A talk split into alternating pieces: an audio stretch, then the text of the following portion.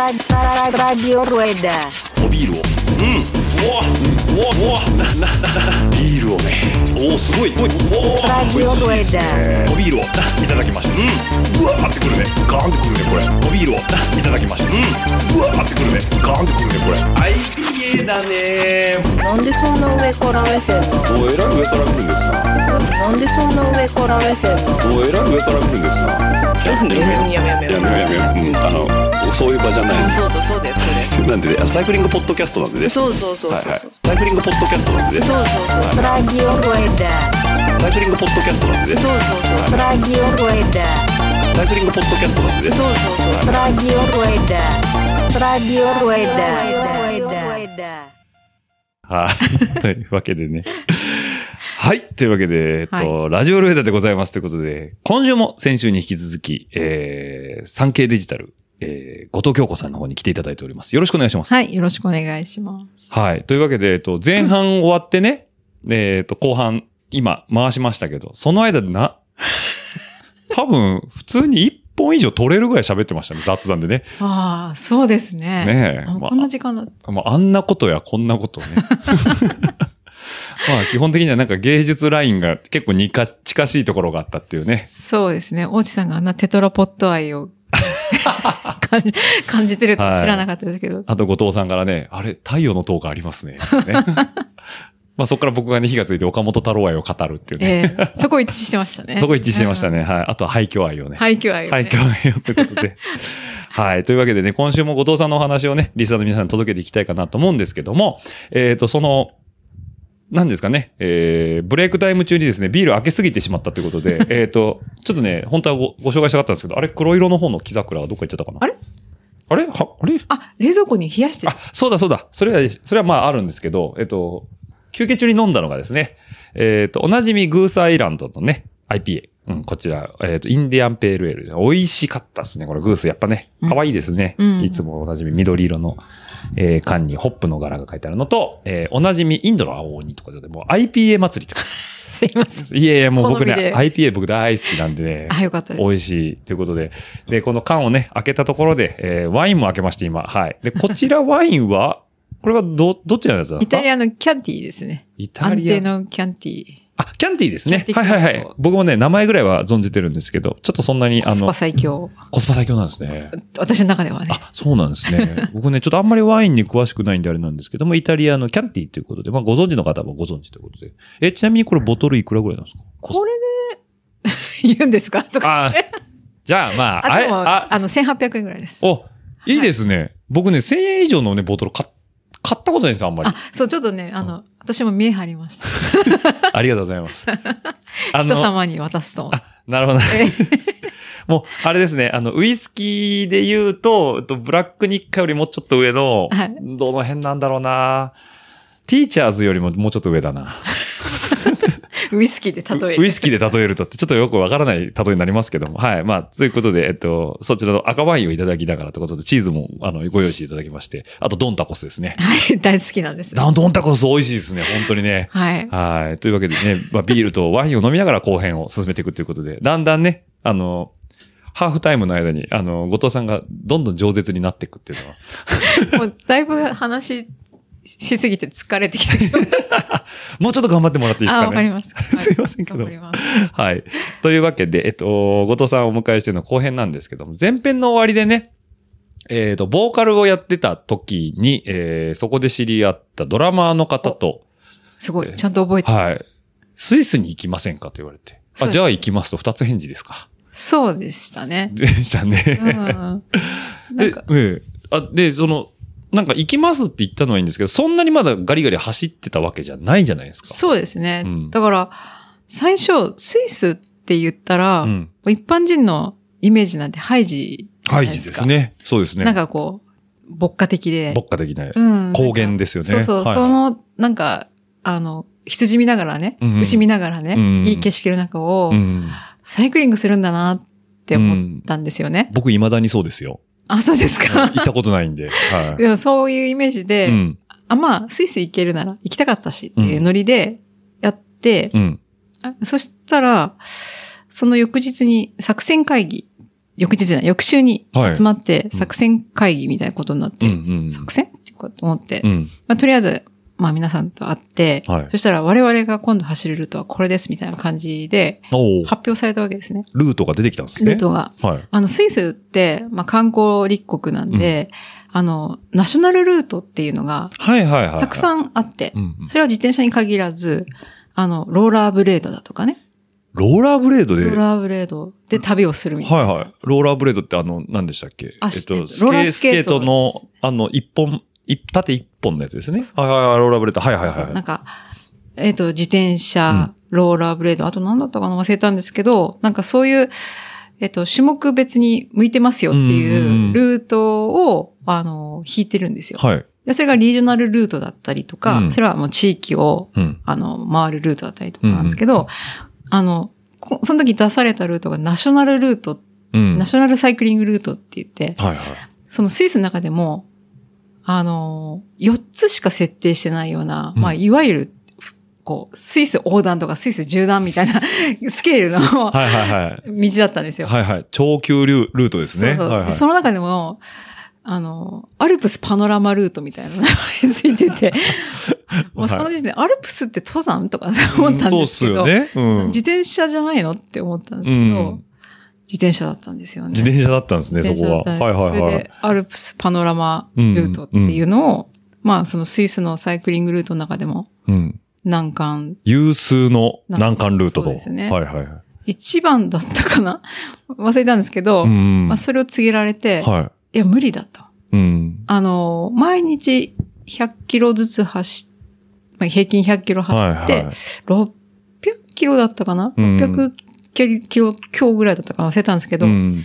で、獲得は毎日1000から1005。あ、もう初心者にしてみて2000とかもしんどいですね。はいはい。っていうのをうん行くことになっちゃって。 えで、まあ、まあ行くって言っちゃったしなぁと思って、え。うん。これもまた新しい世界はいはい。扉が開くんじゃないのかと。そうそうそうんって思って、なんか大丈夫だよみたいなこと言われてたんで、まあ女女性もねいたので、はいはい。じゃあやってみるかって思うんっうん。て、その言ったのが9月だったんですよね。で、えー行くのを翌年の6月にセッティングして、はい。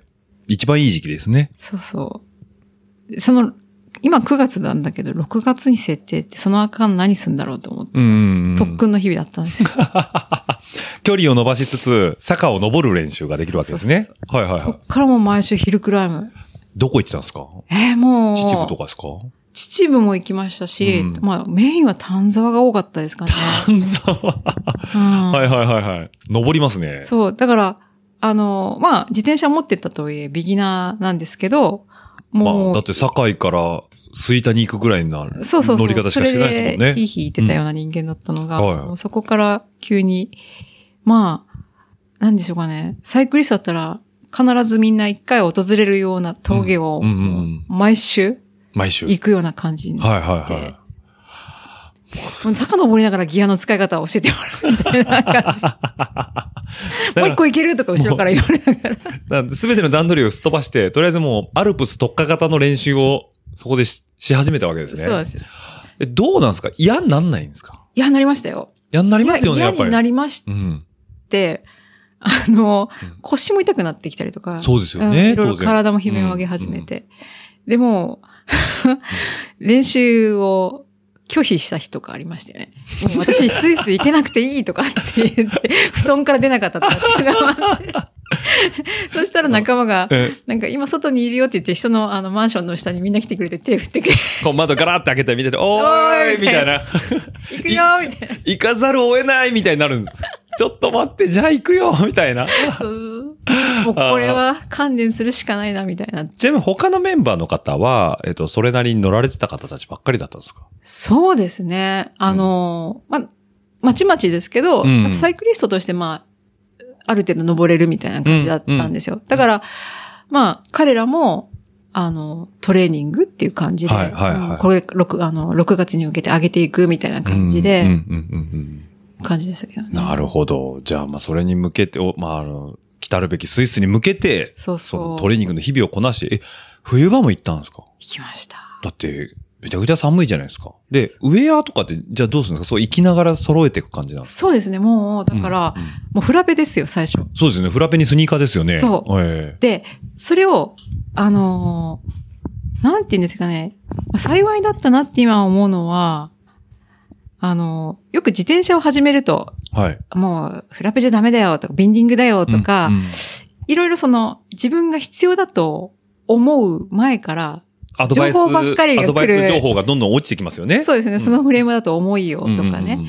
いらんお世話だって話ですけそどうそう、でも、、それって、あ、そうなのとかって自分の中で価値が分かってないのうんうんに、情報ばっかりが来て、なんかこう、情報過多になっちゃってるサイクリストのビギナーってよくいると思うんいらっしですゃけいど、ますね。うん。そういうことが一切なくてうんう、ん。なんか、 背中を見て覚えろじゃないですけど、あ、なるほみどんね。なのやってることを見て、うんえ、それ何それ何みたいな感じであーなるほど。聞いていって、で、覚えていって、だから階段を登るように、うん。こう、ノウハウを覚えていった感じでしたね。目で盗めってことですかそうすると。そうですえ、ね。何そのビンディングってやつ何やっぱ楽ちんなのって言われたら、まあ使ってる人は楽ちんだよ。あそうそうそうあった方がいいよ。え欲しいのって言われたら、楽に登れるんなら欲しいかもしれないみたいな話ですよね。そうそう。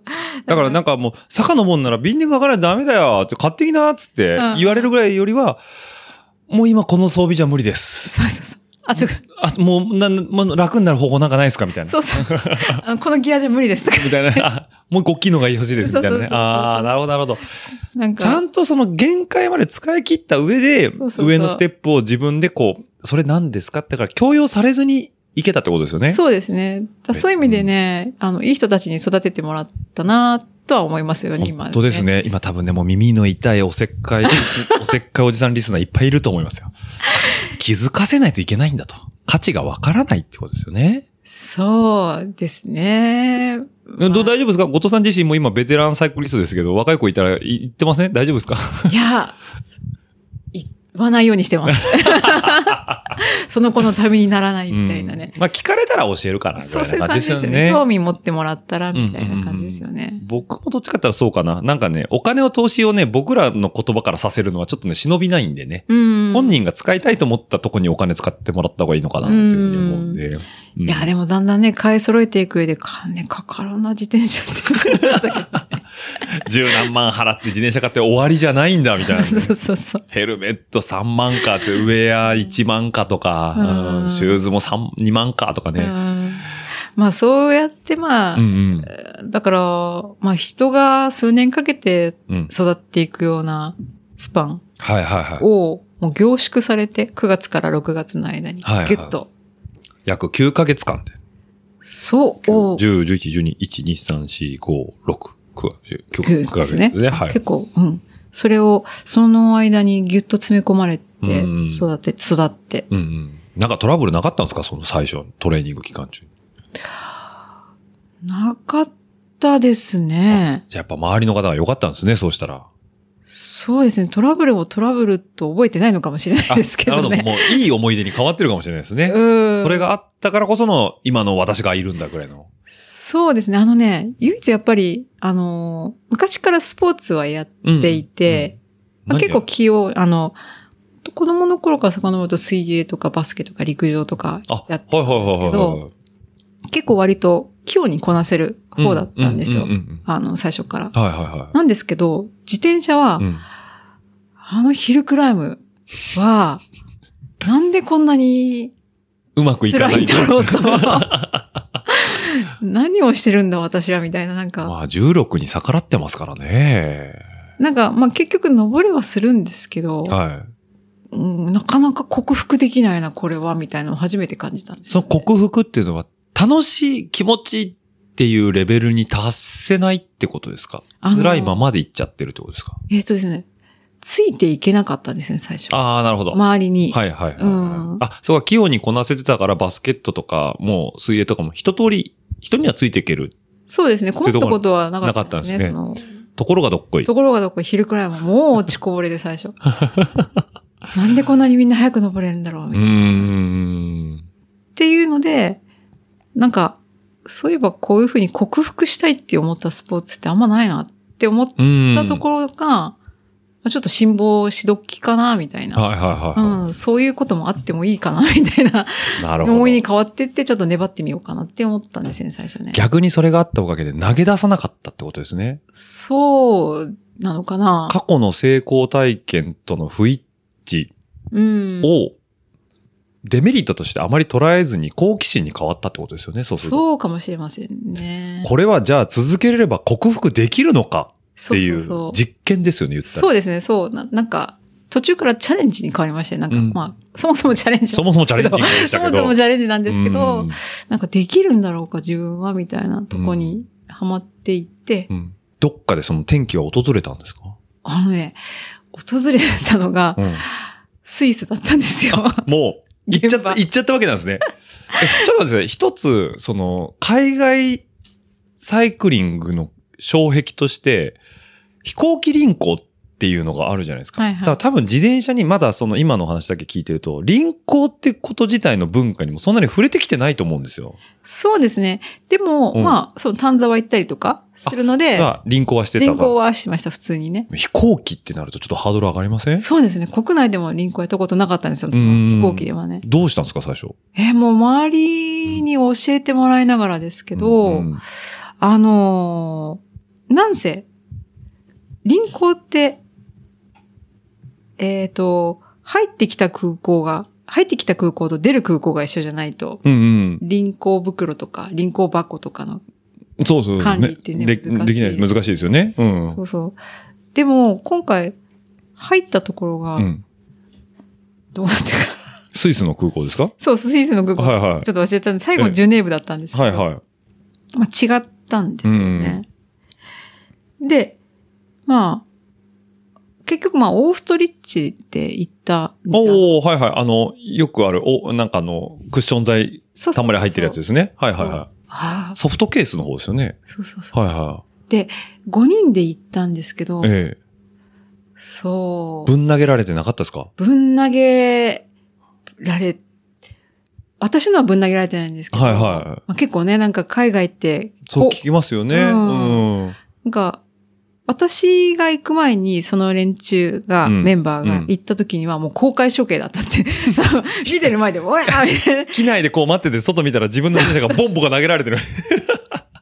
そうあ、あーって言うけ ど、どうしようもできないし、みたいなね。そうそう。でも、じゃあ、それがあったから、すごい厳重にしようねっていう感じではなくて、 まあその、結局、あの、入った空港から抜ける空港にはい。移動させなきゃいけないかったので、うん。えっと、私ともう一人はそのオーストリッチで行っうん。うん。て、もう一人は段ボールの、はいはいはい。あの、輪行箱あ、その専用のやつですか専用のやつはいではすね。い。コーワさんだったかなバイクサンドとかなバイクサンドみたいなやつだったとね。思うはいはい。あれを使って、うんうん。で、あともう一人、さ二人は、 はい。あのよくやったなって思うんですけど、あの、モンベルのね、普通のペラペラリコあの、例の、ひっくり返して、ひっくり返してそうそこ、うそううかそうぶせるやつです そうかそうそう。よそれくあれで国際線行きましたね。それで、あのー要は、うん。えっ、と、その中で、段ボールとか、うん。クッション材みたいなのを、うん。まああ、じ養生をね。養生をかなりやって、はいはいはいはで、着いたとこでその段ボールとかは捨てれるようにしたい。い。なるほど。うん身軽にしたいと。身軽にしたい。ではいその輪行バッグは自分たちで荷物に持って、うんうんうんうん。ちっちゃくして、いつも通りの荷物にして、ジュネーブに向かうっていうスタイルを彼らは取ったんですけど、もう、ギャンブルですギね。ャンブル。 無事でよかったねの世界なんですけあど、あ。明けが無事だったんですかあ、ね。みんな無事でした、結局は。まあ、スイスエアはすごいですね。先生やうんあね。の、注意すべきはエアフランスです。悪名高きエアフランスです。はいはいはい これはあの、100 10中8みんな被害に遭ってますよね。なロストバゲージもそうですけそうど。ですよね。ちょっと待ってください。ごめんなさい。少し話ずれちゃうんです。ごめんなさ。はいスイスの話から少しずれますけど、世界各国を、えーサイクリングされてる後藤さん的に、はい。ここの航空会社は扱いがいいぞっていうのは、どこなんですかあ、それ日本も入ったらもう完璧に日あも本うですにけど、日ね。本は除きましょあ 日本だう。ぞ。日本は本当 LCC までもいいじゃないですか。はいはいじゃなくてもう国際線って。あ、スイスはやっぱり、いいすんですかごい良かったですうね。ーん。あ、のー、前回その連中が使ったのがエアフラだったのかな、はいはで、それで、やっぱり公開処刑にあったってい公開う処刑にあのったで、で、今回は、あの、ちょっと評判はいいから、い。うん。やっぱりそのスイスエア、うんいやそれが、あのー、優しくしないとお客さん来てくれなくなっちゃうからみたいなところ。観光局だけにね。そうそうそう。はいはいだから、そういう気遣いがあるよって話を聞いて、うんまあそういうちょっと安易な輪行にしたうん。点もあなるるんでほすけど。ど。スイスなら大丈夫だろうと。そうそう。あー逆に、そのエアフランスはまあ、今ひどいよって話でしたけど、ここは逆にもう、どうしようもなくひどいっていうのは何かありますええいや、そんなにでも空港会社使ってないですね。あーそうですかうん。だいたい、まあじゃあエアフランス。エアフランスがは多かったですね。だからエアフランスに乗るときはもう覚悟を決めて、あ、腹くカくっッチてカチのにするねっていう感じでしたねもう。それこそハードケースに入れるぐらいのやつそをうね。そうそう。はいはいはい。うんそうなんですね。アメリカ系の話って結構、ウェブとかにもやっぱマウンテンバイクで行く人とかも多いんで、あー話としてあるんですけど、ヨーロッパ系にその自転車輪行で行くっていうのは僕、僕の周りはあんま、僕自身のアンテナが低いせいもあるんですけど、知らなくて、エア、ただエアフランスの悪名だけは聞いてるんですよ。なんか、毎回、あの、荷物がなくなるっていう被害者そう、出るロんですよねローストバゲージで、うんトランジットなんかした日にはもうなんか絶対に出てこないぐらいの勢いですようね。 んアメリカ、逆に言うとアメリカの方はまだ行ってないんですけど、あ、そうなんですね一。時ハワイに走りに行ったとこと気があって、はいはいはいハワイにうんその時には、 どこの飛行機会社だか忘れたけど、ねどこだったかないや、忘れたけど、やっぱり、えバやゲージやられました。ロロストババイロロスストトしまバしたゲージ。あ、はい破損はしなかった。あ、そうはしなかったであすね。そうなんですね。うん。なるほど、なるほど。じゃあ、うんまあ、スイスには、その、後藤さんが行かれた時は、エアスイスっていうんですかね。はい。はい。は、高い安いさうんうんで、で行けたと。はい。行けて、で、まあ、うん。あの、一人、その段ボールで持ってきたはいはい。子がいたので、うんで、我々のオーストリッチの輪行箱は、あ、はい輪行袋は、その段ボールに収納して、あ、なるほど。ジュネーブ送りにした。っなるほど、なるほど。ていうふうに、空港に、空港から空港に送って。そうそうそう。なるほど。みたいな処理をしたっていう。めちゃくちゃいいチームプレーですね。そうでしたね。すっごい工夫しましたね。だ誰かが犠牲になる可能性がありましたけどね。ありましたけどね。今思うと、当時当然まだキャリパーブレーキだったじゃないですかう。ん。なんで、壊れる要素がちょっと少ないですよね、今に比べると。そうですね。今だともうディスクローター曲がったら終わりですもんね。ねうんいや、だから私は、あんまり、キャリパーで行きたいんですよね。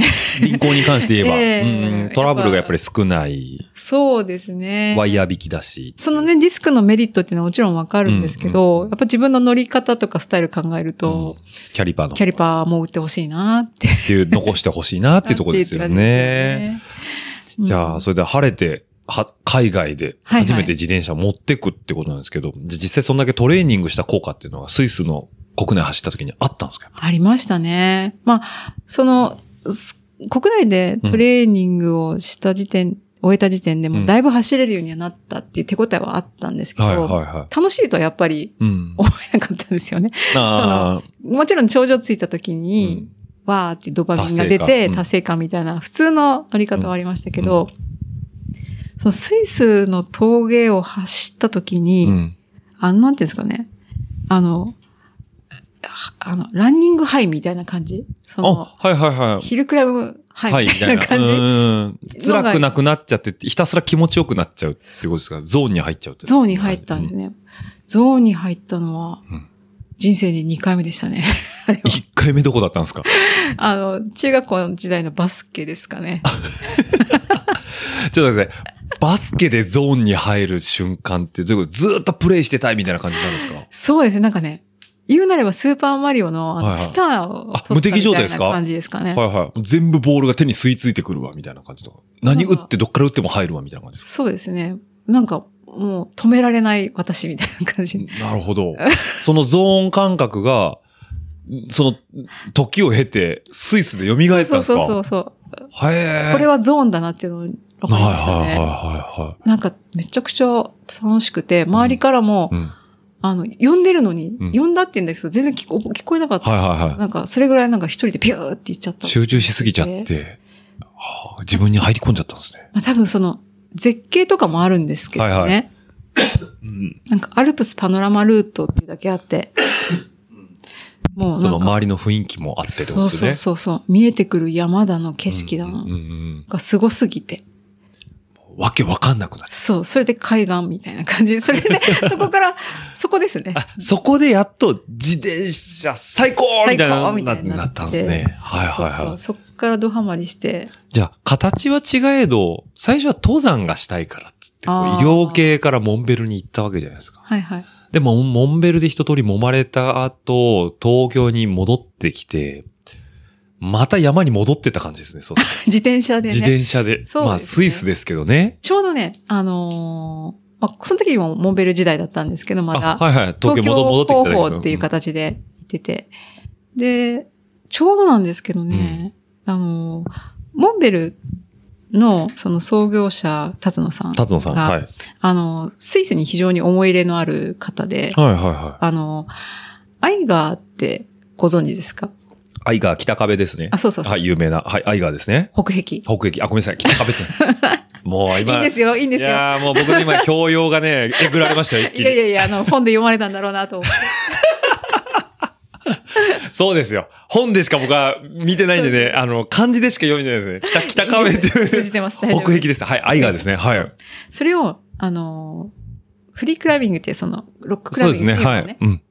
それを、あの、日本人で最年少で登頂したっていう。達野さんはい。あそうなんでそすうね。です。はいかはい。彼もかなり冒険家で。かですもんはいね。はいはいはい。で、そういう自分の、あの、思い入れがあるはい。国で、うんうんで、モンベルをスイスにも2カ所かな ?3 カ所ぐらい店出してるんですけどね。うーっん。ていうぐらい、そのスイスと日本の友好みたいなものを、はいはい。結構モンベルとしてはうん力を入れてい,、うんるんですけれど、で、その時がちょうど日本とモン、モンベルじゃない、 日本とスイスの国交100周年だったんですよ。おお記念すべき年記だったん念ですすべね。き年なんです。で、それで、モンベルとしても、なんか、あの、なんだろう、スイス大使館みたいなとこと、あの、こう、共同して何かはい。うん。 PR みたいな、イベントなのやる、はいはいやるみたいな、あの、アニバーサリーなイヤーだったわけですけど、うんうんで、その時に、まあ、私がたまたまスイスに行くうっん。うん。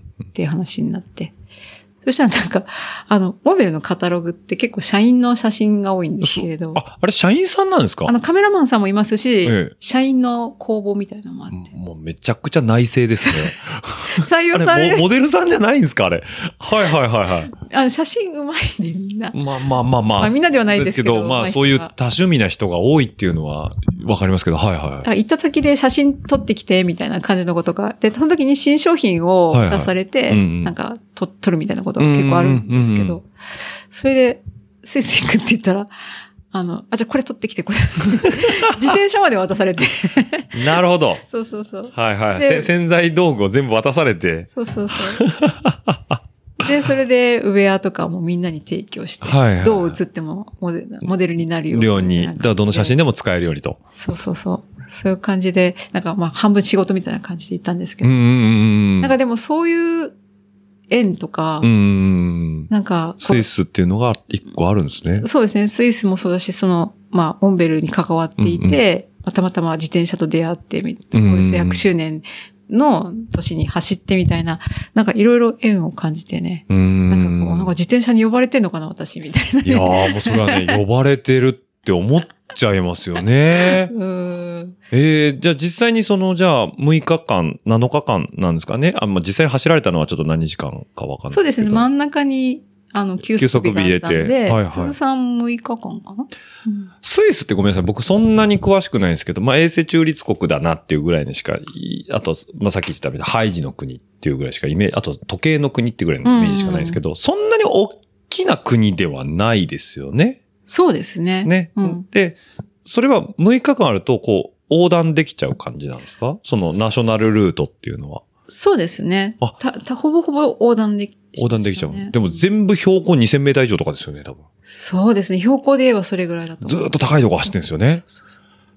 え、なんかこう、心、まあ、要は心肺とか炭素薄いじゃないですか、言ったら。あ、そうですね。だってずーっと乗鞍の畳平の方走ってるようなもんですようね。んうん。え、しんどくないですかまあ、肺になっちゃうっては言ってましたけど。まあ、個人差もあるとは思うんですけど、うんうんうん私は大丈夫でしたね。そうなんですね。うん。いやー、それはもうスイスに呼ばれてたとしか思えないですよね、そ たうなだると。ね、あの、実はそれスイス行ったのがうん2回目3回目おはいはいはいぐらいだったんですけはいはど、初めて行った時はトレッキングをやったんですね。あ、はいはいはいはい電。車やってない頃うんうんうで。ん。その時に、あの、スイスって登山鉄道がすごく発達しているエリアがあって、なんかね、よく見ますよね。こう、なんでしたっけ。ロープウェイみたいな。ロープウェイじゃないわ。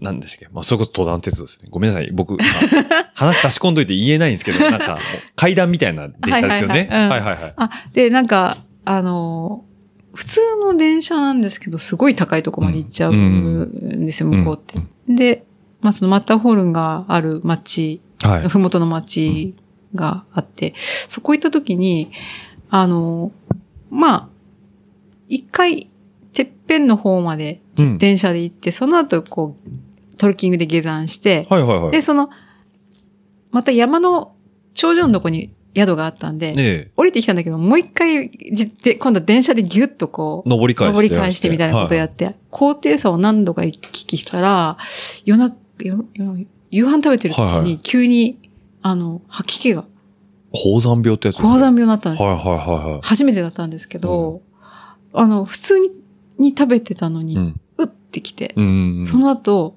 もう無理って、うん、あの、一緒に行った人に気を使って悪いから気持ち悪いとか言わなかったんですけうど、んうんうんもう全然その後記憶がないぐらい倒れたらしくてええ起き起きたら朝だったみたいな感じ。え、さっきまで食堂にいたのにみたいな感じ、。そうそうそううそう。あれはすすごい経験でしたね。それ2、3000を行ったり来たりしてたってことですよね。そういうことですね。ああ、やっぱり急激な、その、まあ気圧もあると思いますし、酸素の濃度もあると思うんですけど、やっぱり変化が大きいと慣れないんですかね。そうですね。どっちか一方向にちょっとずつ順応していく分にはいいんだ、いいんですよね。多分そうだと思いまそうす。ねだから、その自転車の時は、うんまあ、多分順応がうまくね、緩やかうーに、ん。ずっと高いとこにいながらこう動いてたから、極端に一日で、な、こう、どんどんっていうような動きをしてないから、どんどんはダいメだはい。しかも、まあね、あの、酸素吸い、吸い、なんか心肺使いながらですもんね、上がっていくのが。そうですね。ぶっ倒れちゃったと、そのトレッキングの時は。そうですね。あーあれはやめた方がいいです。その、鉄道という、なんだろう、文明の利器に殺されかけたってことですね。そういうことですねうわ、怖いなぁ まあ、なんかあのーなんていうんですかね、アルピニストの人とかも時間かけて順応してくって言いますもんね、やっぱそうり。ですね。あれ、モンブランってスイスでしたっけえっと、スイスとフラフンラスンスの、県境じゃなくて国境イタリアとフランスとスイスの国国境境でみたいな感じすかね、モンブランは。うんああ、なんかあれを見る、スイス側から見る写真っていうのはなんか何回か見た覚えはありますけど、あ人が住むとこじゃねえなと思いながら。あ、そうですね。綺麗な街なんですけどね、本当に、ふもとの方に関しては。うねん登るってすごいっすよね、そう思うと。あ、でも、いつかやってみたいなと思ってますけどね。まだアルピニスト根性は残ってます。まあ、あの、三浦さんはね、あの年で登られてますから。そうですねね。三浦さんから比べればもう我々はまだ若い、もう若造も若造なん でね。まだまだ登れるかなと思いますけど。えええ、じゃあ逆に、その、まあ、スイスは順々にそのままじゃあこなされて、えーっと、ジュネーブから帰ってきたんですよね。そうす。ですね。うん、その後も海外で結構走られてますよね。そうですね。まあ、仕事も含めますけど、ううん、ん。そうですね。えっと、その後、まあ、モンベルを辞めることにはなるんですけれど、はいはいはいその数年後に。うんうんその辞めた時に一度イギリスに行って、うん。はいはい。ええ1ヶ月くらいかなうんうん、旅をしたりとか。それなんでまたイギリスだったんですかえっとですね、それはですね、あのーあの、ラファのアンバサダー、海外のアンバサダーっていうのかな、うんうんうんはいはい青木陽子さんっていう方がいて、あ、いらっしゃいますね、青木さん。ははいいはいはい。あの人が、まあ、ロンドンにうんうんいて、っていうのがあって、うん行っていいっていう話をして。なるほど、なるほど。じゃあ、青木さんを訪ねてということで。そうそうで、え来んのみたいな感じだっ たので、あまり歓迎されてはいなかったんですけど。 いやいや、俺、来るの来るのマジでみたいなそ感うじそ うそう。おい、じゃあ行きます、みたいな感じで。だからもう本当に、あ、これ、陽子さんと聞いてないといいなと思うんですけど。 あの、多分届かないか。届かないロンドンまで今は届かないかな。今、ニースに住んでる。あ、ニース住んでるんですそうかそうそう自転車宿作ってます。 あーパリの方なんですね、今。あえっとあ、パリじゃないか。なんていうんですか、コートダジュール。コートダジュールか。はいはいはいはい。また風光明媚なとこですねそう。そうそうそう。あ、自転車作られてるんですか自転車宿。そうなんですね。そうなんです。へーだから、サイクリストウェルカムな宿を作って。じゃあもう、サイクリストウェルカムのやつだったら行っていいったらいいですよって言うんじゃないですか、今度こそ。あもう行ってきました。 あ、もう行ってきたんですね、それそこもは。 そう。なるほど。あ、じゃあまあ、1回目はイギリスの方に、そうですね。青木さん訪ねて行か行れ。ってて、でもほとんど放置で、うん。あの、イギリス着いてから、またそのオーストリッチのでかいはいはいはい袋を引きずって行ったんですけど、あの、住所を教えられただけで、はいはい。一人で、え、じゃあ、シャルル・ド・ゴールに迎えに来ることもなくあ、、もう全然あの、普通に普、通にタクシーで行って。タクシー、バスかなバスで行ってはいはいそれで、いや、本当あの、真ん中行くみたいな感 じですよね。ピンポンみたいなピ。ンポンみたいな。あ、どうも、みたいどうな。も、みたいな出てきて、あ本当来た、みたいな言わ れて。あ、毎度みたいな感じですうんね。そうそうそうはいはいはいはい。あ、じゃあそれでイギリス結構走られたりしてたんですか、その時。そうですね。で、洋子さんはもう仕事があったので、うんうんうん本当に放置なんですよ。うんうんうんで、あの、まあ、一人でコッツウォールズっていう、コッツウォールズ。はい。はいはいあの、なんか羊の丘って意味らしいんですけど、うんうんそのイギリスの全土の大体中腹ぐらいにあはる、いはい。あの、いわゆる日本でいう軽井沢みたいななんかこあ、避暑地というう、か。うん、なんかお金持ちの人がうん。別荘するみたいな感じあはいはいはいの風光明媚なエリアがあって、ちょっと後でもしよければググっはていはいただければと思うんググらせていただきますですはいごく綺麗な村があって、うんうんうん。だそこに一人で走りに行ったりだとかなるほど。して、でもイギリスといえばもうラファの本拠地とかヘッドクォーターじゃないですか。そうですね、行きました。行きまました行きました。お、インペリアルワークス。これこれあ、そうだ、 今日。ロンドンの T シャツ着てますね。そうそうそうあ、これちゃんと後で写真撮らせてください。そうそう。これサイクルクラブロンドンってことですかそう ?CCLDN ってことは。そうであみたいですね。なるほど。あ、じゃあ、向こう行った時に買われてきた T シそうャでツすってことですよね。そうですああ、なるほど。もうね、インペリアルワークスっていう言葉が今のラファのご存知の方たちには通じるのかどうかっていうのもね、当時は。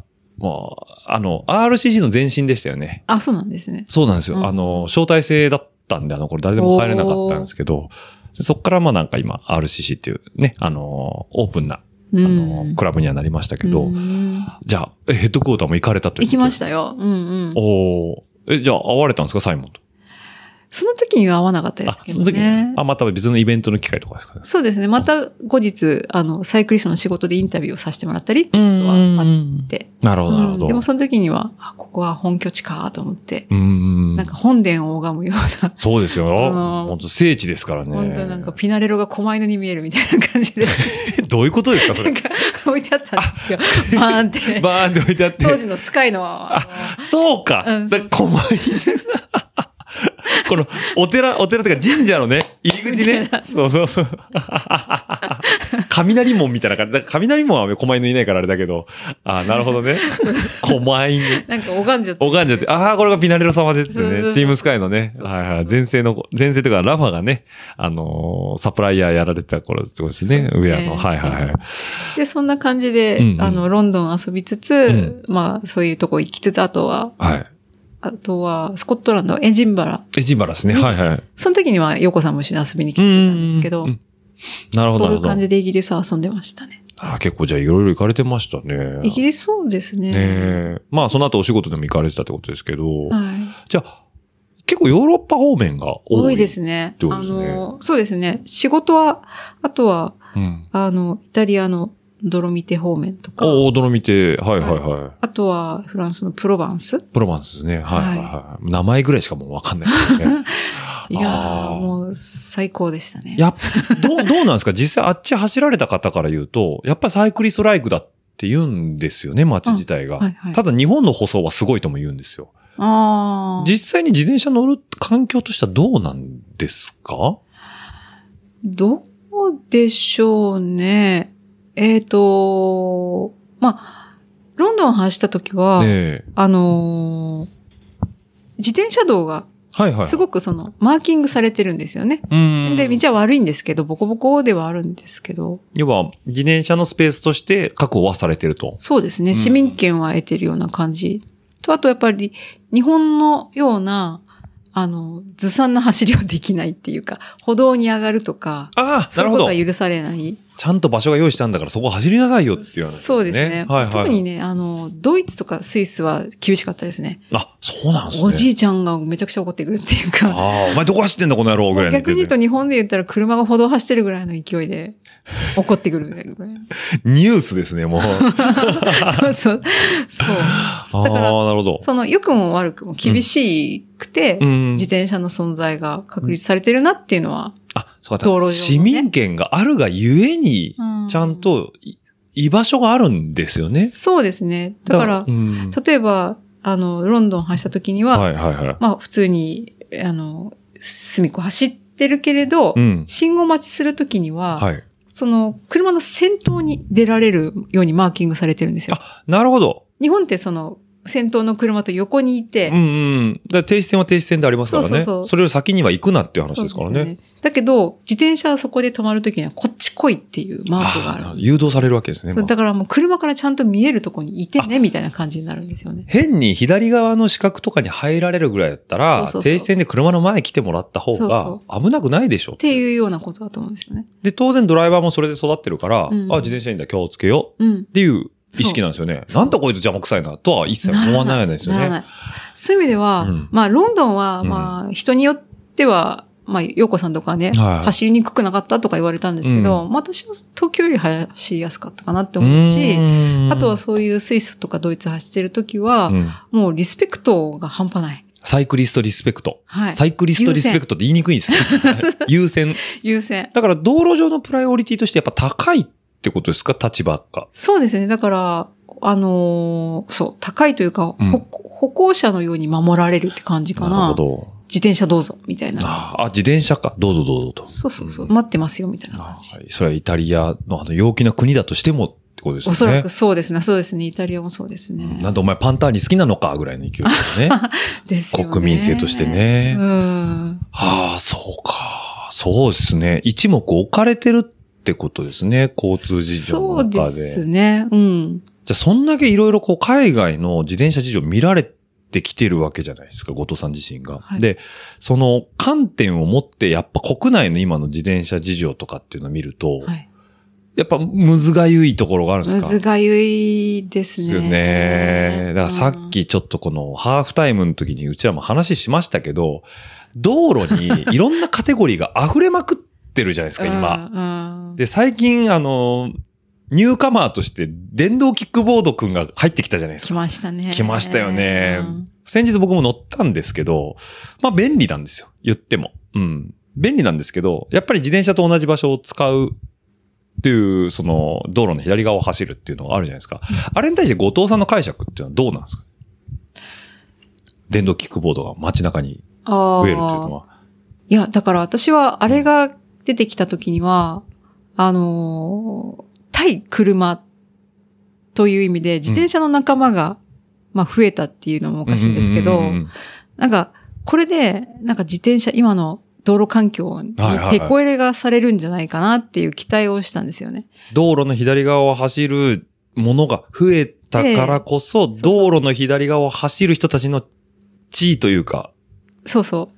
だから、今まではね、自転車っていう、その、歩道にも上がれるような乗りうんうんう物、ん危なかったら逃げ場があるでしょみたいな感じの中途半端な、うんあの、自転車文化が、悪い、悪さをしてたというか、まあそうですあね。のねまあ、その法令の隙間というか、いうんいあの、シワですよね。そうですよね。だからそこでこう、あまり道路じょ環境にも手こ入れされてこなかったってういんう、うんうんあの、各国からの、あ流のれがありますか流られがあるとは思うんですけど、だそこにやっとその、海外に、あの、追いつくためにうね、ん。電動キックボードみたいなのの、あの、導入を国が急ぐってはい言っはい。た時に、うんあ、じゃあ、道路も海外と同じように、あの、車だけっていうじゃなくて、うんなんかそういう端っこ走る車両うんとしての自転車なり電動キックボードなりの場所っていうものを、うんよりこう明確にしてくれるようになるかなって思ったんですようね。んだから自転車の仲間が増えるっうん。て感じってでいうす印よ象ね。だったんですけど、だから左側を、その、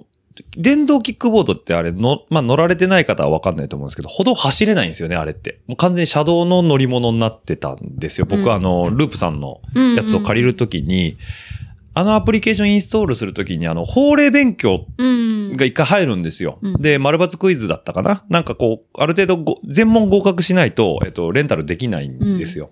最初の一回だけですけど。そうでであの時に、えっ、と、歩道を走ってもいいですかみたいな話、質問が来た、えあの、問題が来た時に、丸を押すと当然×になるんですよね。だから、歩道は走れませんよ。車道の乗り物ですよっていうのを、あの、電動キックボードは法令上、その立場になってるから、自転車と同じ、自転車みたいに曖昧じゃなくて、はっきりと車道しか走れない乗り物になってると。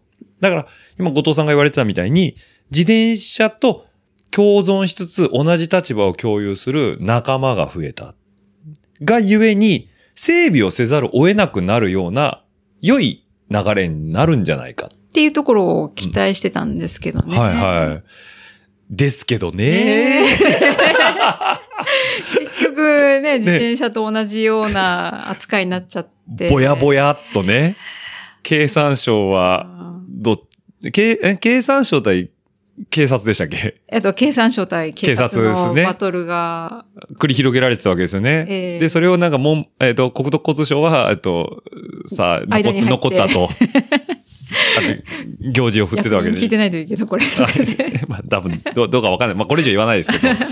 はい。というわけで、まあ、あの、警察が、まあ、なんとかそこの辺は、あの、やっぱり、新しいモビリティとして認めてくれたっていうことですよね。まあ、そうですね。何があったのかわかりませんけど、うんちょっと、経済のね、ね。あれを仕押組みに押さされれましたてね。て、譲歩したと。うん。だからもう僕らの使命としては、いあれ言ってみれば、言ったら緩和ですよね。規制緩和じゃないですか、うん完全に。だから緩和されたことによって甘んじることなくそれを有意義に使ってやっぱいかないといけないんで、当然法令遵守違反なんていうのはもってのほかだと思うんですよ。要は許してくれたことなんで、うんやっぱそこをしっかり守って、より良い方向に持ってくってことがやっぱ大事ですよね。自転車の地位向上に関しても。そうですね。そうですよね。うんだからこれがね、もう課題解釈かもしれないですけど、もしかしてこう、電動キックボードが全然事故が起きませんでした。いや意外と街中でも運用できんじゃんって話になれば、じゃあ e バイクの、あの、電動アシスト上限も廃止しても大丈夫じゃないとか、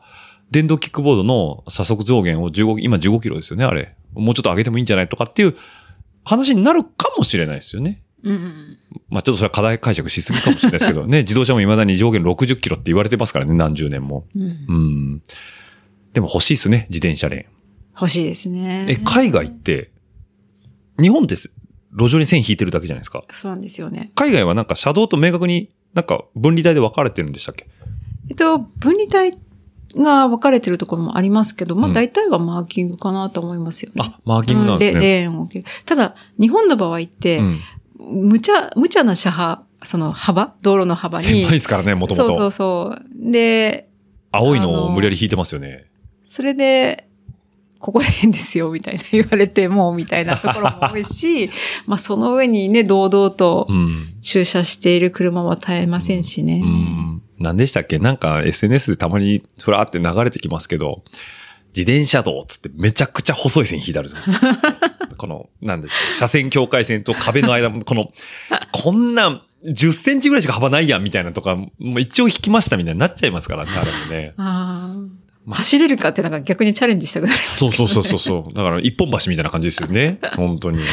まあそういうところも辛いのもあるのかななんていうふうに思うんですけども、んじゃあそれだけまあ海外走っていろんな知見も見てこられて、で、どうなんですか僕そんな海外走ったことないんですけど、自転車で。そのご当地の交通ルールとかって意外と馴染めるもんなんですかあ、馴染めますね。まあ、人によるのかもしれないですけど、うんそれこそ右側通行とか、イタリ、えっ、と、イギリスは左側で、他は右側ですよあね。の、大体スイスとかドイツは右でしたね。だって右なんですよね。ええなんかよくあるじゃないですか、ジャパンカップに来た選手が逆走してると か。聞くじゃないですか、たまに。 あれはね、逆に、どうなんですか僕らが海外行った時には、最初は、あって思うけど、慣れるもんなんですかうん、そうですね。うん割と、まあ、順応力は高いのかわかんないですけど、あんまり困ったことはないですね。あ、ないですね。ええなんかやっぱうん、最初はね、困るかなと思ったけうーど、ん。じゃあそこはまあ、比較的柔軟性が高く対応できたと。後藤さん自身は。そうですね。あとはやっぱりその、スイスの方で、うんあの、走った、選んだルートが、うん。まあ割とその街中だったらね困るかもしれないですけど、はいはいはいはいナショナルルートって言ってこうズドーンと空港名備のいいところですねようなとこだったんで、まあそういう曲がり角が怖いとか、なんか車の動きが読めないとか、そういうシチュエーションあんまりなかったなかったですねような気がしますね。はいはいはいはい。うん。じゃあ逆にですけど、今後、その、まあ、今回のリスナーさんの中でね、今のことさんの話聞いて、じゃあちょっと海外ライド、海外サイクリング、興味出てきたから行ってみようかなっていう人に、なんかここ注意しといた方がいいよみたいな話とかってあります自自分の経験からして。ここ注意しといた方がいい。うんあるかな行けばなんとかなるよって感じですかまあ、そうですね。まず、機材が無事であるといいですねっていうところです けど。だから航空会社はちゃんと調べて、そうそうそう。それに応じた養生をしていきましょうってことですね。そうですあねー。まあ壊れちゃったら元も子もないですもんね。そうですね。だから、あの、壊れたくない場所、まあ、ディレイラー外したりとかね。うんうんうんなんかそういう、まあ当然やらないといけないようねんって話ですよね。そうですねあ。ーまあ、どうかな。そんなトラブルにもあってないですかそうすると。今のところ海外ツーリング行かれて。そうですね。こまごま怪我したりっていうのもあるんですけど。まあ大怪我はないって感じですか。そうですね。じゃあじゃあもうそこは後藤さんの性格もあって、こう、しっかりと準備して。だいぶね、、ちょっとおかしいところはあるんで、おかしいところ。多分、あの、例えばコッツウォルズ行った時とかも、はいはいはい。あの、向こうってすごい急に雨降ってくるんでスコールみたいなのが起きるんですかそうですね。なんか、うん、あ、つ結構強い雨がいきなりザーって降ってきたりするときに、まあなんかちょっと道迷っちゃって、はいはいはいあのスマホを見るのに一回止まって、こう体にこう自転車をかけ、立てかけておいたんですけど、はいはいはい。あっち側に倒れちゃって、ああ、向こう側に。はそ。いうでそのチェーンのええ刃が足にぐさって刺さって、いやー、痛い。 こうザーってやられたんいですよ。やー、もう、き、ちょっと今ね、変、今えー変な、うわーってなりまし一た。番怪我したくないとこないとろころそうそう、なんか、すごいガーン傷があ ります。やっちゃっもう女性のすねはやっぱ綺麗でありたいですね。 いやもうすねサイ傷だらけですよ。サイクリストあるあるですね、それは。それで雨降っちゃってるから、はいはいはい止血できないんですよ。結構深くやっちあーあゃー、ってふやけちゃってね。て。そうそうそう、血も止まんなくって、えなんか血まみれで宿行ったとかね。えずずっ とゾクゾクしてます、今 もう。どうしたのあなたみたいな。そうそうそうそうそう。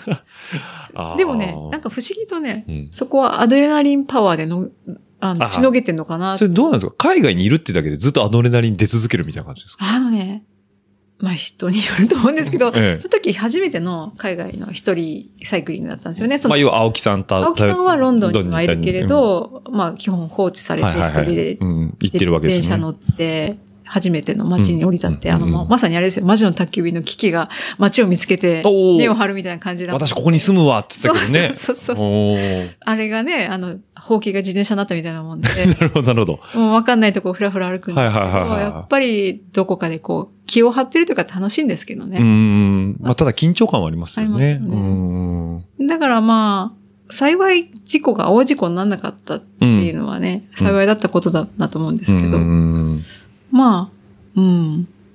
覚えてないだけかもしれませんね。じゃあ、その無意識に張ってる、その緊張感にだいぶ助けられてる部分はもしかしたらあるのかもしれないですよねうん。要は、日本で地元生まれ育った函館の街を走ってたり、横浜の街を走ってる感覚とはやっぱ、うん気の張り方が違いますもんね。違いますよねう。んそこの空気感を感じ取ろうってしますもんね、やっぱり。あとは、あ、ありましたね。日本のコンビニはすごいぞと、みんないいと思うんですけど、ほう。いや、これ住んでたらわかんない話ですあね。のーやっぱり我々の生活ってはいはいコンビニに支えられてるというか、その生活っていうのは自転車うんまあのライドはね、そうですね。補給側ができますからね。はいはいはい。それはもう、すごいことになったぞ奇跡奇跡ですかといこともうあれはもうですよね。ああ、ないということですか。ないですね。一回、あのーまあ、うん、二回ぐらい困ったことがありましたね。一つは、うん。あのーラファのそれもウィメンズプレステージで、はいはいシンガポーうんうんうルん。で開催された時なんですけど、あの、2月に開催されて、はい。で、日本は冬。冬ですね。で、あっちはもう、赤道直下みたいなはい、あ感あそうでじでねすやまっあてて年中夏みたいな感じですよね。そうそうそうんんで、他のチームは、もう暑くなることを見越して、朝5時とか4時出発だったんですけど、はいはいはいはい日中に暑くなることを見越して、ドワー走ったんですけうど、んうん。まあ、そこがまた日本人がね、うん観光気分でわーなんて言いながらゆっくり走っちゃったもんだからうん、もうなんか、シンガポール一緒だったんですけど、はいはい半周行ったところで、はい。カンカン照りにやられて、あ、そっか。だから気温と太陽が低いうちに、みんなゴールしたいっていうから急ぐんだけど、ううんちらはそういう感覚がなかったから、時間目いっぱい遊ばないといけないと思ってるかまあら。なんか結構緩く走ってたんですよね。はいはいそしたカンらカン照りになっちゃったカんンですカン照りになったところが、もう、あの、シンガポールも、えっと、街が集中している。はいはいはい。で、あの、上の方に行くと、うんもうなんか、田舎というか。田舎みたいな、あんなちっちゃい、ね、うん。国でも、うんうんうんでそれで店店がない状態になって、で、チームの半分が離脱して、はいはいまたショートカットして自分たちでホテルに戻ったんですけど、うでも私ともう一人は、こう、意地でも乾燥したいみたいああ、なるなほのどが。あって、うんどっかで水ないかって言って走りながら探して、水レベルの問題ですか水レベルはいはい。もう水ないか水ないか自販機ないかってう言って、ん。で、もう一人の子がちょっと死にそうになってきたはんいで、はいはい。熱中症になっちゃって。熱中症になって、その子を影に置いて、はいはいはい。私はもうどこでもいいと思って、研究所入って、 はいはいはで研究所入ってったら自販機あるだろうと思って、いはい。うんお金はあるから買おうと思ったら、研究所入れたんですか入り ました。じゃあ何の研究してたんですかわかんないです。何かしらの研究。大学かな研究所かなああー、はいはいなんはかい。まあなんかあるだろうと思って入って。入ったら自販機プリペイドカードだったんですよ、ね。ああ、なるほど。はいはい。お金もあっても買えないみたいな。うん。それで警備員の部屋に入ってて、この冷パンで汗だくではいはいヘルメットかぶって、片言の英語 で、で、help me! と。 Give me water! Give me water! つみたっいな感じて。でマイフレンドが大変なことになってんだみたいな感じで。そしたらもうその人も、え、何何みたいになって。そりゃそうですよね。片田舎の研究所にいきなり日本人の人が来て汗だくで助けてくれって来たらで、ね。なり、なりはもう。何ももうサイクリストサイクでリねだえからえ。向こうもびっくりして、でうもん事情を説明したら、なんか、すごい、あの、ありったけのそこの警備室にあった水とかも。はいはいはい。補給用用の水とか、なんか災害用の水かもしれないですよね。おは金はいいからとかってい。渡してくれて。話してくれはいはいて。はい。それで生き延びて、その彼女のところに戻持っ。っててって、みたいはな感じで。いなるほど。っていうのがありました。だから、その土地の気候とかは、やっぱしっかり理解した上で、要は、 そうそう。あと文化っていうか、そのインフラですよね。ああ、だから、天候まではまあ想像はつくんですけど、やっぱなんていうのかな。インフラまではちょっコと。ンビニっていうのはね、やっぱ盲点になっちゃうんだな、みたいな感じああ、ですそね。れはそうかもしれないですね。あの、ハワイを走った時もね、あの、うんアイアンマンはいはいはいのルートを走ったんうでんすうけんうん。ど、もうどこかガソリンスタンドはあるだろうって、そしたら自なんか思分いあまるすだよろうとね思うけど、うん一軒もなかったんで すよ。往復180キロはいはいはい。一一軒見ももなないい。だから風光明媚なとこ通しすぎたせいで、その、要は車があんまり走んない方とかに、ノースショアの方とか行っちゃうってことですかあ、いやいや、あれ、オアフですかいや、はハワハイ島。ワイ島の、あ、ハワイ島の方か。じゃ、まあ、そんな観光観光してないですもんね。してないですねでもズドーンっていうストレートな道をひたすあらー走ってはいはいどっかにないかないかって、もうだんだんこう、死にそうになってとこに、唯一あったのがヘリコプターのあ、発着場。は発着い所。はいは観光用ヘリコプター。い。はいはいはいはそこに入っていって、水くださいって、 い。うんなるほど。水をもらって、水は大事ですねいや。でも、当然ダブルボトルでロングで持ってってるんですね。持ってきましたそうそうそうれでもなくなっちゃうってこと3ですよ本ね。ぐらい持っててましたね。それでも、あーそれも夏だったっていうのもあるんですけど、あーやっこんなに店ないんだみたいな感じで。ぱそうなんですね。海外、水大事っすね。なんかね、あの、ちょっとね、今回のあのゲストの後藤さんとは全然関係ないですけど、去年ガーミンアンバウンド行った人のレポートを見てるとね、やっぱり全然ボトル足んないって言いますしね、 日陰もないっていうから、はい。だから僕らが想像してる日本のその距離感とやっぱ全然違うってことですね。そうですね。秩父の山の中でコンビニがねえって言ってんのはもう贅沢な話ですね、それはね。そうですね。 しまいにはだって、ペイペイが使えないとかなん か、スイカが使えないで文句言ってますからね、僕なんか。 僕なんか。僕なんかは、はい。日本はね、うん結局どっか我慢して下れば、そうですある自販ね。機はあるみたいな世界じゃないですか。あれを当たり前と思っちゃいけない。ですね。ですねね あーあ、なんとなくわかるのは、僕さっきちょっとね、これも収録中かどうかはちょっと覚えてないですけど、後藤さんにあの、オーストラリア自転車で行きたいってはい話はいさっきしたじゃないですか。で確かに中心部、マジでなんもないんですよな。さそうですね。うん砂漠ですからね。確かにあれ、水ないと死にますね。だって、僕、車で行った時ですら衛星電話渡されましたからね。ああ、なんかあった時よ、つって。そういう感じですよね。そういう感じ ですよね。なんかサイクリストで、そっか、そういう僻地に、僻地じゃないんですけど。敵地じゃないけど、そう、日本油断してるのと環境が当たり前だというのに慣れちゃってるところが、落ち度って落ちいう度か。っていうところですね。 うんだからコンビニは素晴らしいということですね。そうですね。なるほど。いや、い いお話ですね。なんか、あの、前ね、ゲストで呼んだ、あの、誰だったかな、あれ。文ちゃんだったかな誰か忘れたんですけど、あの、ライドイベント中に、ど土砂雨が降って、チェーンのオイルが全部抜けちゃって、キュルキュル言うからって、コンビニで、あのーごま油 か、なんか買って刺したっていう話を聞いたんで、それを聞いてもコンビニって万能だなと思いましたね。そうですよね。何でも売ってます美か味らねし。いけど油ですもんね。油ですからね。 まあしばらく部屋の中がごま油臭かったって話を聞きましたけ ど。いいのかなはい。そんなえね、ー世界各国行ってる後藤さんですけど、おーもういいお時間でござい ますよ。あ、もうまた1時間経ったんです。はい。多分ね、ちょっと待ってね、今い、ごめんなさい。えっと、まあ、ここからちょっと早、は早足でいきますけど、えっと、はいはいイギリス行きましたよね。はいイタリア行きましたよね。はいで、スイスも行きました、はいで、シンガポールも行って、ハワイも行きましたよね。あとどっか行きましたノルウェー行きました。ノルウェーはい。あの、もう北欧。オートルートっていうほ、う。あの、フランス語で高い道って意味なんですよ。オート、ルートって。あ、そう、王とか高いって意味なんですか高いはいはいはい。あの、H、H-A-U-T-A で、ホットみたいな。 あ、はいはいはい、はい。オートルートって言うんですけどだから僕らが知ってる AUTO のオートじゃなくてええ、オートって高いって意味のオートがあるんですね。そうなんですよはいはいはえっと、もともとはその、フランス発祥い。で、うん。ツールドフランスの、うんえっと、1週間分のステージをくり抜いて、はいはいはあの、アマチュアレースさせるっていんうんうイベントがい。うんうんうん。あって、それがアルプスだったりピレネーだったりっはいはいはいていうところから始まってるんですけど、それがいろんな各地に派生して、うん今はアメリカでもやってたりとか、うんでその一つにノルウェーうんの。大会があって、ではいはいはい。そのノルウェーの大会に行ったと。あ、行ったんですかそうです。どうですかノルウェーの走るっていうのは。あのー、また違うんです か雨です。え、何月ぐらいですかそれえ、それ以外で7月だったんですけど、 ?7 月の北欧は雨なんですかあの、いや、もうあそこは北欧って土地柄ずっと雨なんですか、ね結。構やっぱ雨が多いみたいですよ。でも、ううん、ん。雨多かった。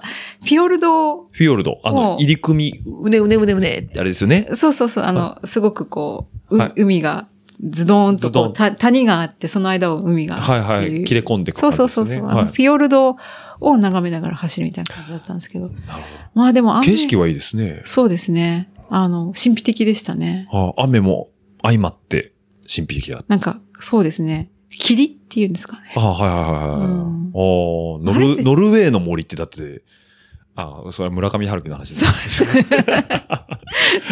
ごめんなさい。ちょっといろいろ混ざっちゃいましたけど、 今。ダメですね。これお酒のせいですね。はい。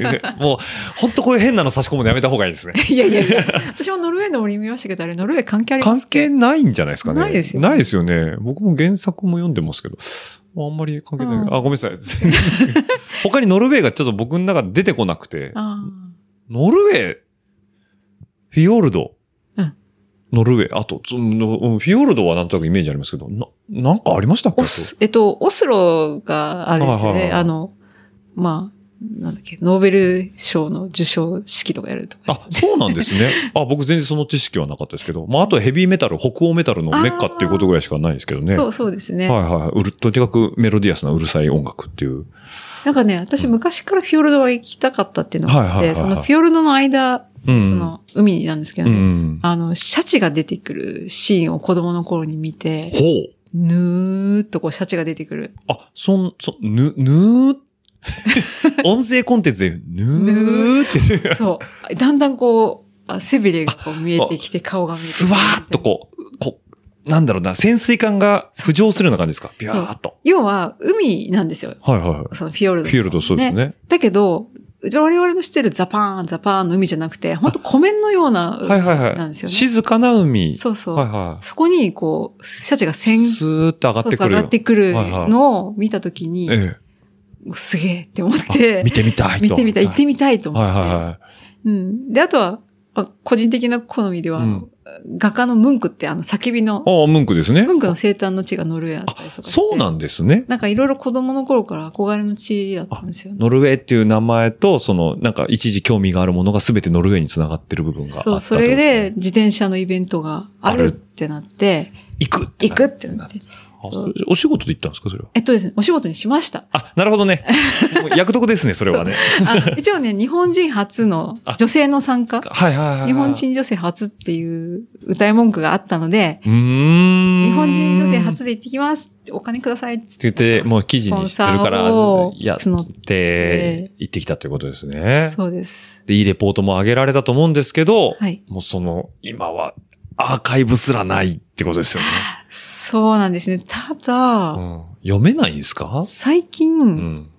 まあこれ普通にあるコンテンツだから言っていいと思うんですけど、はいあの、見っけたんですよね。えあの、も魚ちろん拓魚うち、拓かなんか取ってたってことですかあの、魚拓はもちろん自分で取ってはいるんですけ ど、まあ、魚拓が通じるって時点 で、あの、S、あの、なんだろう、インターネット老人会の入り口には踏み込んでると思うんですけど。 はいはい。えっと、ええまあちょっと、一緒から教えてもらったサイトなんですけど、なんか、全世界はの、いそういう、まあ国立の、あの、国会図書館みたいにね、発はいはいは行いしてる雑誌は全部預かってますみたいな。まあ、国家図書、国会図書館もそうですもんそうね。ですね発行したものは全部預けるっていうルールになってますもんそうね。ですねはいはそういうのが、ウェブの世界でもあっい。て、魚拓国会、ああえ、なんで閲覧ウェブページみたいなしのがあるかんもでそすれがね。日本だけじゃなくて、世界中の世ですか界中のこウェブはいはいはいはをい管理している、そうええいうところがちょっと最近知りまして、ひょんなことから、はいはいで、検索してみたら、出てくるんですかあの、出てきたんですよ。その当時の記事が。じゃあ、あ最高でのすあの熱量がもう一回読めると。そう、なんかもうね、あ、こんな久しぶりにやっぱ見るとう、ん。ぐっときましたね。ああ、 その当時の、この何ですか、タイピングをした熱量を思い出す感じなんですかう。そうですね。立てた見出しとか見出しもとかもね、なんかこんなことやってたんだな、なんてしげしげ見ながらはいはい。ちょっとグッとくるものが。ありましたええね。そんなサイトがあるんですかそんなのがあったんですよ。じゃあサイクリストはそこで生きてるっていうことですか生きてるってこと、なんですね。うちらも弊社とは全く関係ないんで。まあまあまあまあ。だから有志、だって、いでも言ったらさどっかのサーバーなわけじゃないですか。とんでもない容量のサーバーを誰かの費用負担のもとで運営されてるわけですよね。そう。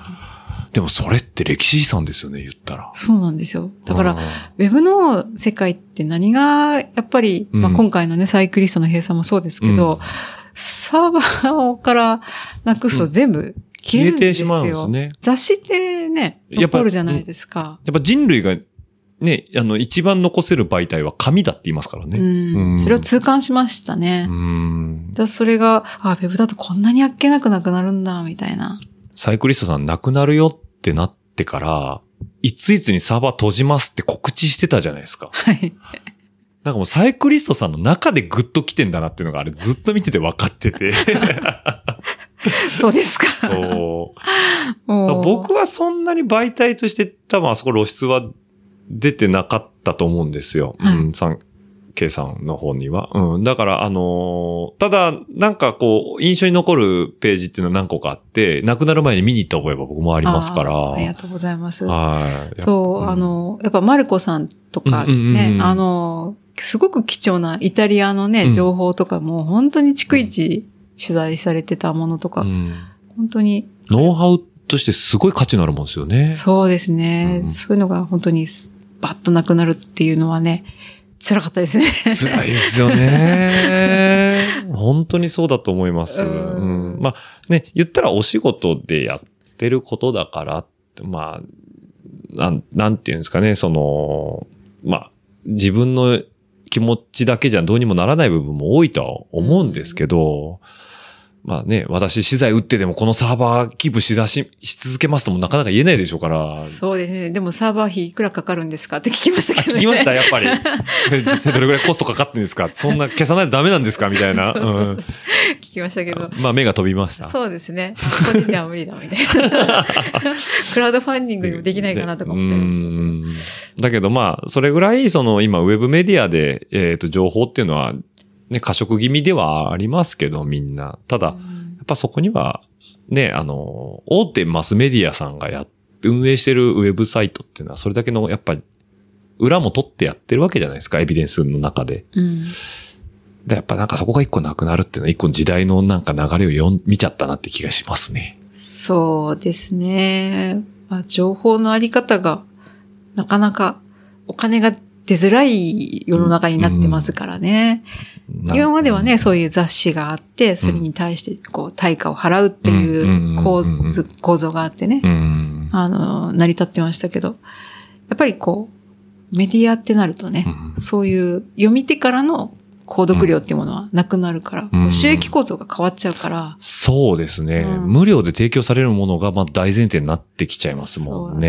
ねだって新聞買うにしても雑誌買うにしても当然お金は払ってましたからね。そうなんですよね。それが欲も悪くも無料で手に入っちゃうことがうん基本になってしまったがゆえのうん一個の結末になっちゃってたのかなってことですかね。そうですね。そこから新しい収益構造にまた変わって。シフトする、シフトはしてるんだけれども、うんやっぱり書き手はまだこう、紙のイメージを引きずって、そうですね。みたいな感じでうんいろいろ過渡期の中での、そう、試行錯誤の一つだったのかもしれないですうんそうですねね。まあ、産経さんは今後もね、あの、産経デジタルさん自体はいろんなウェブメディア模索して、いろんなジャンルに対してページ開いてってるそうですねかなって思いますけど、あの、サイクリストはないんですけど、うそのサイクリスト TV っていう YouTube だけは今細々と残ってるんですよ。松尾くんがね、 まだ松尾くんがしょっちゅう、お僕も見てますけ ど、あの、あの、あの名調子でね、はい、あの、いろんなお話されて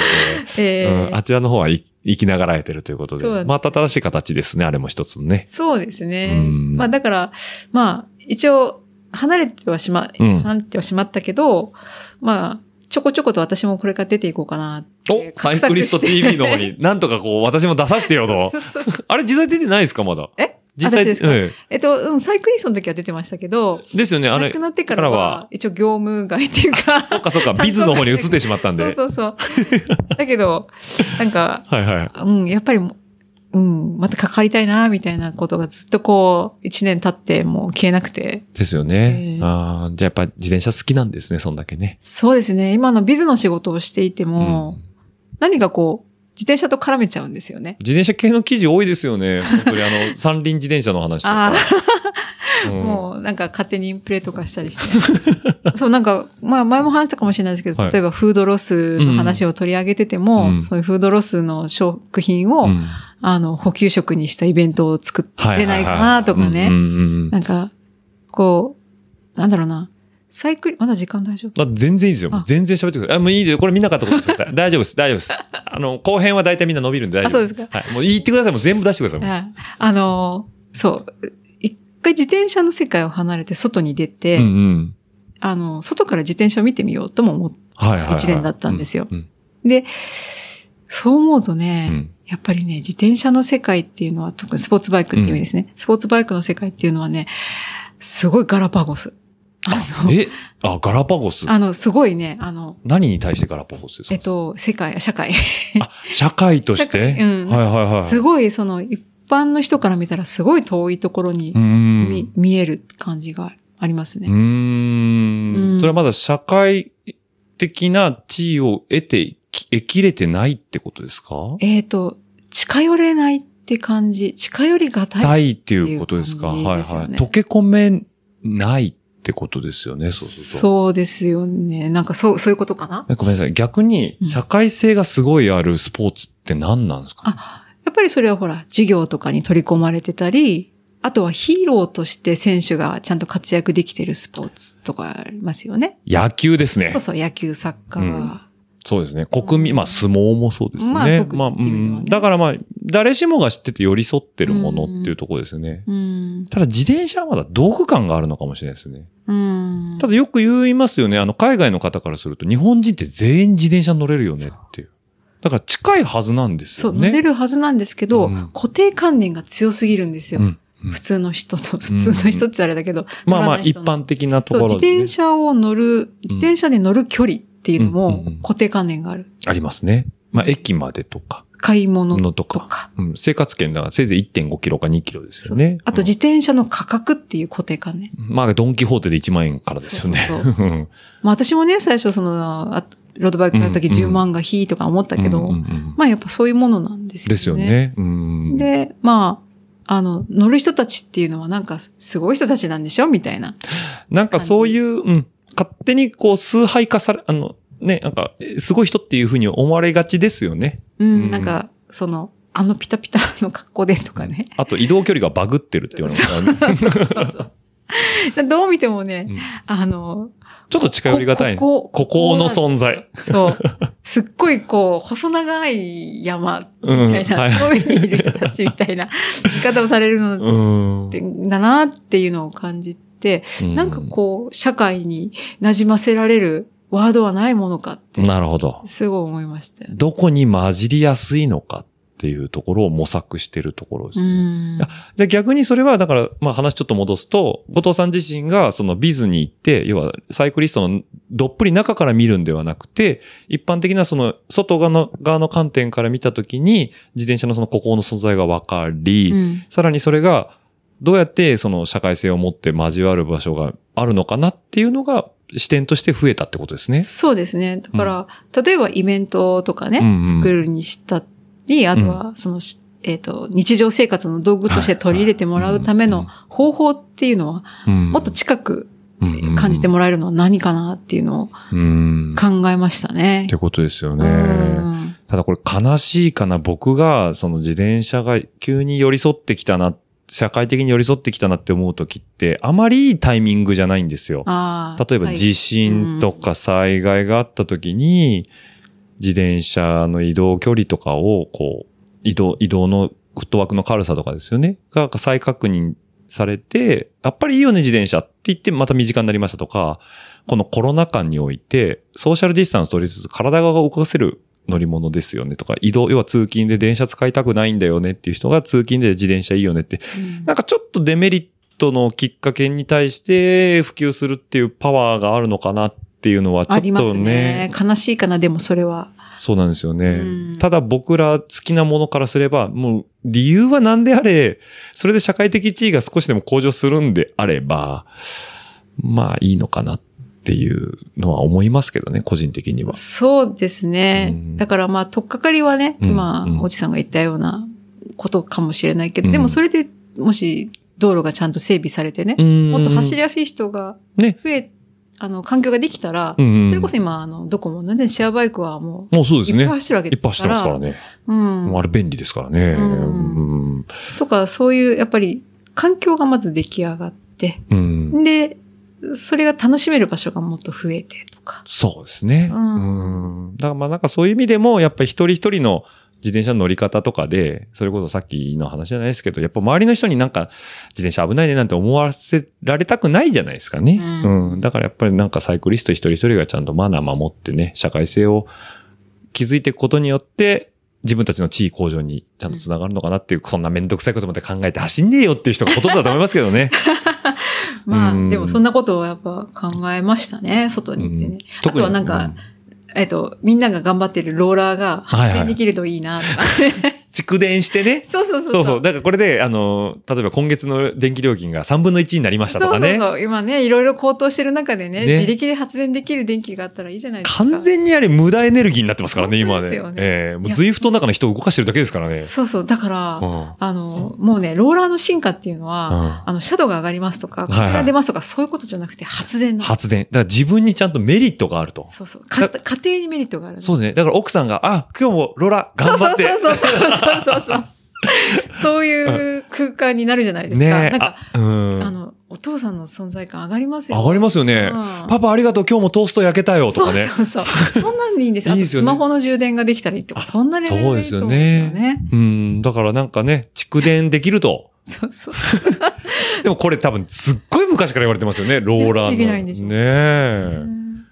どっかの利害関係が動いてるかもしれない。デンジローさんとかね、ちょっと、でも、あの、僕、フジロック行った時に、今あの京次郎さんが亡くなってね、翌年のフジロック行ったんですよ。そしたら入り口にあの、京次郎さんのあの、うさぎのね、あのーキャラクターが、うんうん風船がボーン立ってて、うん下にね、自転車ママチャリが3台並んでて、で、ローラー台みたいなやつ繋がってるんですよ。で、これ発電すると踏んで、京次郎の曲が流れますっつって。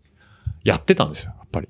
だからやっぱそういうアプローチとか考え方っていうのは従来からあるんだと思うんですよね。だからこれは電気を発電するもの。要は科学館とか行くと、要はモーターを自分のペダルで回して、ぎゃ要は逆発電ですよね、あれも。で、電気がつきますっていう理屈はみんな知ってるんですよ。だからなんかね、そこがうまくいかない、なんなんだろう。それは僕も興味がありますね。なんかできそうですよね。できそうですよね。作ってください。あ、は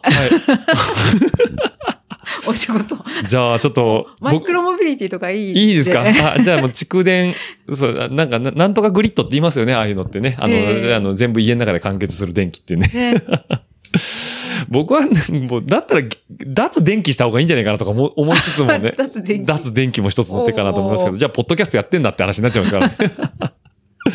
まあまあまあ、でも、本当にね、なんか、一個ね、きっかけがあればね、僕はいつでも脱サラできちゃうっていうことですね。ああ、あそうですね。はい。その頃にね、プレスリリースを後藤さんに書いていただいて、あもちろん、もはうい、、こういうものを作りましたんでって、このユニットをつければ、お父さんのこ価値も上がるし上がるし、そう。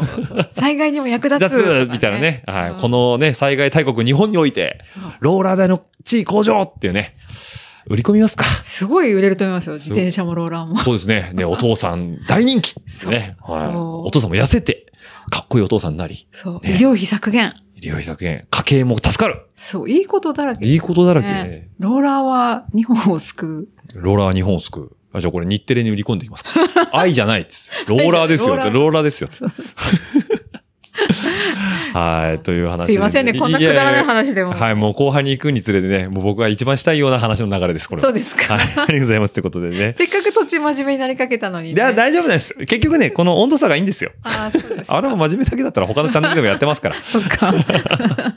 はい。というわけでね、まあ、縁も竹縄になってきましたけども、ということで、なんか、最後、一応ご、レジュメに書いておきましたけど、後藤さんから、なんか告知やおすすめなんかありますかえー告知あ、いや、でも、さっきちょっとチロッと話させてもらいましたけど、サイクリスト TV? サイクリスト TV ですね、あの、本当に細々とやりつつも、はいまあちょっとそういう日は絶えないように、私と松尾でこれからも頑張っていきたいと思うのでとい、うことですね。ちょっと覗いてみていただけると幸いです。サイクリスト未だ死なずと、はい。はい。生き延びられてるってことです生き延びね。られてはい。いつかまたと かって、うわ。いや、あると思いますよ。どうすかね。本当に。だってフォーマットは持ってるわけですから。デジタルという。うんウェブフォーマット。まあ、この子、今後ね、あの、後藤さんが、フォーマット、その、ウェブ上に居続けるかどうかわかんないですけど、やっぱり紙だって言い出すかもしれないですからね。 まあ若干そこは思ってるんですけどね。なんか出版社立ち上げますぐらいの勢いでね。はい。もうエモい、エモいライター募集みたいなことになるかもしれないですからこね。の話ですとまた2時間ぐらいかかるから、 もう、じまゃあた今度。おおふれ、おふれこれしましょう、この後。はい。じゃあ、あのサイクリスト TV ということで、はい。そちらの方もね、あの、リンクに貼っておきますので、あ、ありがとうございます。ぜひとも見ていただくとね、あの、イケメンの松尾くんが ね、はい、あの、何でしたっけあの、増減がすごい、増加減がすごいあとの、噂の。体重のね。体重のね。ええね、この間もね、僕、あの、あ、そうだ、この話、もう最後の最後にするかって話なんですけど、今日なんで後藤さんをこう、呼ぶには至ったかっていう話なんですけど、後藤さんち我が家から非常に近いところにお住まいそうなんでなんですよすね。ね。で、近くで遠い後藤さんだったんですけど、あの、さっきも言いましたけど、あの、インスタグラムをね、後藤さんよく上げられてるんですけど、あの、生活圏がほぼ一緒なんですよね。僕そうはそうそうランニング行くところが後藤さん家の近所だって、まそあう実際お互いどこ住んでるかは知らないんですけど、細かい話は。ただ、その、近くなのに飲み、まあコロナもあってね、なかなか飲みにも行けないって話で、で、もうこれはグダグダしてでも決まんないから飲み行きましょうって話を後藤さんから振っていただいたおかげ で、じゃあ真ん中の、その、なんだろうな、居酒屋サンクチュアリーである、えっ、と、魚さんに行きましょうというところで、じゃあいついつ行きましょうねっていう話をしたときに、ちょうど松尾くんも、うんそう、会社でプラプラしてたんで。はい。じゃあ一緒に来るって言った ら行くっていうね。で、松尾くんは僕のこと知ってたんですね。そうみたいですね。ですね。うんで、僕も松尾くんは一応知ってたんで、まあだってあんだけガリガリしてるサイクリストでしたらね、あの、業界ではもうそれ有名ですんでね。ああ。初めてそこでね、粘着でお話をさせていただいてということで。うで、ね、松尾くんの方にもね、今後出てくださいよなんて話もしましたから、今回は、まず後藤さん。はいお。呼びさせていただきましたけど、もしかしたらね、近々松尾くん、ね。なんはか、夫婦漫才で。夫婦漫才でね、ねはい出たがってました奥。奥さんの方が強そうですけどね。それはそうですよ。 それは言えます。はい。実は奥さんの方のインスタだけ僕はフォローしてたってことねそうめねちゃ。めちゃ可愛いから。ね近くて遠い方だったんですけど、急にね、後藤さんのおかげでギュッと近づいてくれたっていうのは本当にね、いいきっかけになりましたんで、ね。松尾もね、家近いですからね。そうです。ね。あの、でも、彼は、あの、川を渡った、あの、都会の方です、ね。川向こう。川向こうです ね。あの、江戸東京博物館にいた時に、隅田川を経て、この東側はね、最初江戸じゃなかったですからね。みたいですね。ね。あの、橋ができてからの、ああの、何でしたっけ、なんとかの大火が、大火事があってからこっちが江戸になったっていうことなんで、あの、彼が住んでるところは元から江戸の方なんでね。あの、京都で言うと楽中 ですね。そうですね。はい。っていう話したらもう終わんないっていうね。あ、あとごめんなさい、後藤さん。はい最後に僕から、後藤さん、あの、リスナーの皆さんに一つ言っていただいていいですかあの、ポンドよりタイムだの話。すっごい無理やりですすね。ごい無理やりもうごめんなさい。僕もね、そこをね、綺麗に持っていくほどのね、力 量、力量がなかったんで、ごめんなさい。あのーぜひともね、りこでも同じようなことね、辻健も言ってたんですよ。ああ。そう、前、要は、なんだろうな、あの、リソースの使い方ですよね。うん。なんで、えっと、後藤さんが、えっと、イギリスに初めて行ったタイミングの話ですよね。あ、そうですね。まあ、あのー私がそのイギリスにいた時に、まあ、ポンドが高かった、高かったんですよねうん。で、そんな時によく行くねって言われたんだけど、まあ、ね、行ける、今じゃないといけないだろうと。ていうことですね逆に私は思っうん。て行ったっていう話をさっきしてたんですそようでね。すね。で、それ、れで、まあ、ポンドよりタタイイムムだだっとて。いう。